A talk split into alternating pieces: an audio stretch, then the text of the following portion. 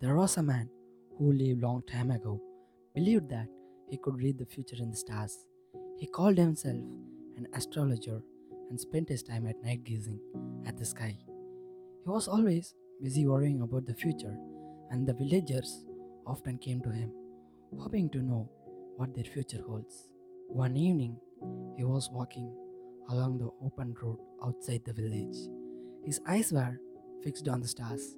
He thought he saw that, that the end of the world was at near.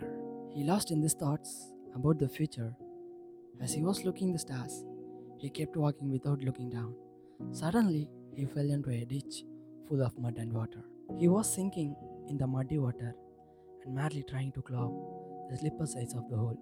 In his effort to climb out, he was unable to crawl out and fearing for his life. Then he started screaming for help. His cries for help soon brought the villagers running. As they pulled him out of the mud, one of them said, You pretend to read the future in the stars, and yet you fail to see what is at your feet. This may teach you to pay more attention to what is right in front of you and let the future take care of itself.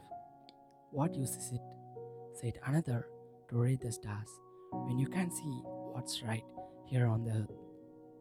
We all want our future to be bright and happy, but the time does not stop for anyone. Each tomorrow turns into today. Your present is also a part of your future. There is always a tomorrow to look forward to and improve. But you can't go back to yesterday, so maintain the balance of your present life while you work for a better tomorrow.